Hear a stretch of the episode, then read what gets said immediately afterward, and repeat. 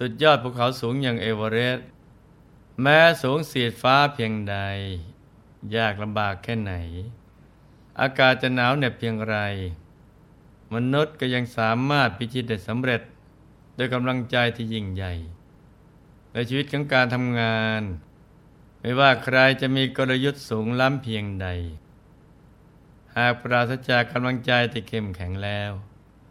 ก็ยากที่จะประสบความสำเร็จได้ พราะสิ่งที่ทำให้ประสบความสำเร็จนั้น ต้องอาศัยใจเป็นใหญ่ ฝีมือนั้นเป็นเพียงส่วนประกอบที่จะทำให้งานนั้นสมบูรณ์ได้กำลังใจจะเกิดขึ้นได้ก็อยู่ที่การฝึกทำใจให้หยุดนิ่ง เป็นสมาธิ มีอารมณ์เดียวแล้วรักษาอย่างต่อเนื่อง ไม่ว่าจะทำอะไรหรือประสบปัญหาและอุปสรรคอันใดก็ตามกำลังใจเป็นสิ่งสำคัญ ที่จะทำให้เราสามารถฝ่าฟันอุปสรรคไปได้ ขอเพียงอย่าให้ใจสับสนวิตกกังวล ก็จะสามารถเอาชนะอุปสรรคได้อย่างแน่นอน ฉะนั้นใจหยุดจึงเป็นจุดเริ่มต้นของการเอาชนะปัญหา และอุปสรรคทุกอย่างนะจ๊ะ มีธรรมภาสิทธิ์ที่ปรากฏในโกตสิมพลิชาดกความว่า สังกายะสังกิตภานิ รักขยานาคตังพยัง อนาคตะพยาธีโร อุโพโลเกอเวคติ ทีรชนควรระแวงภัยที่ควรระแวง ควรระวังภัยที่ยังไม่มาถึง ทีรชนพิจารณาเห็นโลกทั้งสองระกลัวภัยในอนาคต การพิจารณาเห็นโลกไปตามความเป็นจริง จะทำให้เราเป็นคนรู้จักระแวดระวังภัยที่จะเกิดขึ้น ไม่ประมาทในการดำเนินชีวิต แต่คนส่วนใหญ่ไม่คำนึงถึงโลกหน้า มักคำนึงถึงเฉพาะสิ่งที่เกิดขึ้นเฉพาะหน้า จึงคิดพูดทำเพื่อเอาตัวรอดไปวันๆ กล้าทำลายล้างชีวิตสัตว์อื่น กล้าโกหกคนอื่นทั้งที่รู้ บางคนก็เป็นคนเจ้าชู้ พอถูกจับได้ก็หาทางแก้ไขเอาตัวรอด แต่หารู้ไม่ว่า ตัวเองได้ก่อบาปอากุศลที่มีวิบากอันเป็นทุกข์ในภพชาติต่อไปแล้วส่วนบัณฑิตนักปราชญ์ท่านเชื่อมั่นว่า โลกหน้ามีจริง เชื่อเรื่องนรกสวรรค์ เชื่อเรื่องกฎแห่งกรรม การจะกระทำสิ่งใดจึงคำนึงเสมอว่า จะส่งผลเป็นวิบากอันเผ็ดร้อนในปรโลกหรือไม่ ถ้ารู้ว่าแม้จะเอาตัวรอดได้ในชาตินี้ แต่กรรมจะตามสนองในภพชาติหน้าแต่ก็จะไม่ยอมทำเด็ดขาด แต่ถ้าจะระวังภัยที่จะเกิดขึ้นในอนาคต ก็ต้องคำนึงถึงภพชาติต่อต่อไปด้วย บางครั้งเราประสบกับปัญหา ซึ่งพยายามแก้ไขอย่างไรก็หลีกเลี่ยงไม่ได้ แม้ทุ่มเทสติปัญญาแก้ไขแล้วก็ยังไม่สำเร็จอีก ก็ถือว่าเป็นการชดใช้กรรมเก่า ต้องรู้จักวางโอเบกขา แต่อย่าไปสร้างกรรมใหม่นะจ๊ะ สิ่งร้ายๆที่เกิดขึ้นกับเราในชาตินี้ ก็ขอหยุดการที่พบชาตินี้ แล้วมุ่งมั่นสั่งสมกรรมดีเพิ่มขึ้น และติฐานจิตว่า ชาติต่อไปจะได้ไปมีเวรมีภัยกับใคร และจะได้ประสบเคราะห์กรรมเช่นนี้อีกต่อไปสำหรับวันนี้เราก็มาติดตามรับฟังเรื่องสวรรค์สามกันต่อนะจ๊ะในครั้งที่แล้วเราจะได้สังเกตเห็นปัญญาของพระโพธิสัตว์ผู้รู้จักกระแวงภัยที่จะเกิดขึ้นในอนาคต ซึ่งจากตอนที่แล้วทุกุละและปริกาทั้งสองท่าน ครั้นนำลงเพศปุรุษีอาศัยอยู่ในอาสม ที่ท้าสักกาประทานให้ ต่อจากนั้นก็ได้ดำเนินชีวิตอย่างสงบเย็นเป็นสุขเรื่อยมา จนกระทั่งวันหนึ่ง ท้าสกัดเทวราช ทรงมองเห็นภัยอย่างหนึ่งซึ่งจะเกิดขึ้นกับพระฤาษีทั้งสอง จึงเสด็จมาแนะนำทุกุละฤาษีว่า อีกไม่นานอันตรายจะเกิดขึ้นกับท่านทั้งสองคนที่ท่านทั้งสองจะได้บุตรไว้สำหรับปรนิบัติดูแล โดยแนะนำว่า เมื่อทั้งสองท่านไม่ประสงค์จะเสพสัตธรรมก็ไม่เป็นไรเพียงแต่มือลูบที่ท้องของฤาษีนี ในเวลาที่มีระดู เพียงที่นี้นางก็จะตั้งครรภ์ทุกแล้วฤาษีได้นำเรื่องนั้นไปบอกฤาษีนีครั้นในเวลาที่นางมีระดูสองฤาษีจึงได้กระทำตามคำแนะนำของท้าวสักกะทุกประการ พระบรมโพธิสัตว์จึงได้จุติจากเทวโลก มาถือปฏิสนธิในท้องนางปาริกาฤาษีนี นางจึงตั้งครรภ์ในวิธีที่แตกต่างจากสตรีทั่วไป นางเฝ้าทนุถนอมลูกน้อยในครรภ์ด้วยความรักจนกระทั่งวันเวลาล่วงเลยไปได้สิบเดือน นางจะให้กำเนิดบุตรเป็นทารกเพศชาย มีผิวพรรณที่ผุดพองประหนึ่งทองคำที่ออกจากเบ้าหลอม ทั้งสองจะขนานนามให้ว่าสวรรณสามกุมมารนับตั้งแต่พระโพธิสัตว์บังเกิดขึ้น ก็ได้รับการเลี้ยงดูจากฤาษีทั้งสองด้วยความรัก แม้จะอยู่ท่ามกลางป่าเขาลำนาวไพลหากแต่พระโพธิสัตว์ก็ไม่เคยต้องลำบากตรากตรำพระบิดามารดาจะเฝ้าทนุถนอมเลี้ยงดูเป็นอย่างดี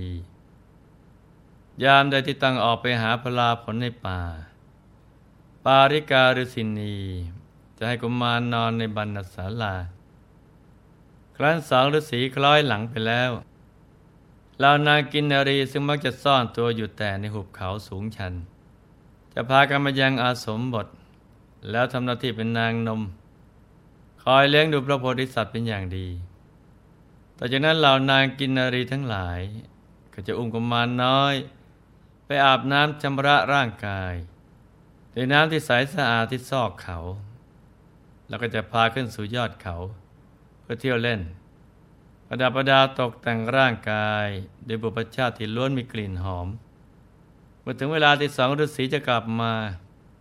พวกนางกินนรีก็จะปะแป้งที่ทำจากฝุ่นหินมโนศิลาที่ใบหน้า จากนั้นจึงพาพระโพธิสัตว์กลับมาทรงที่อาสมบท ฝ่ายนางปาริกาฤสินี เมื่อกลับมาถึงอาสมแล้ว เห็นลูกน้อยได้อาบน้ำชำระร่างกาย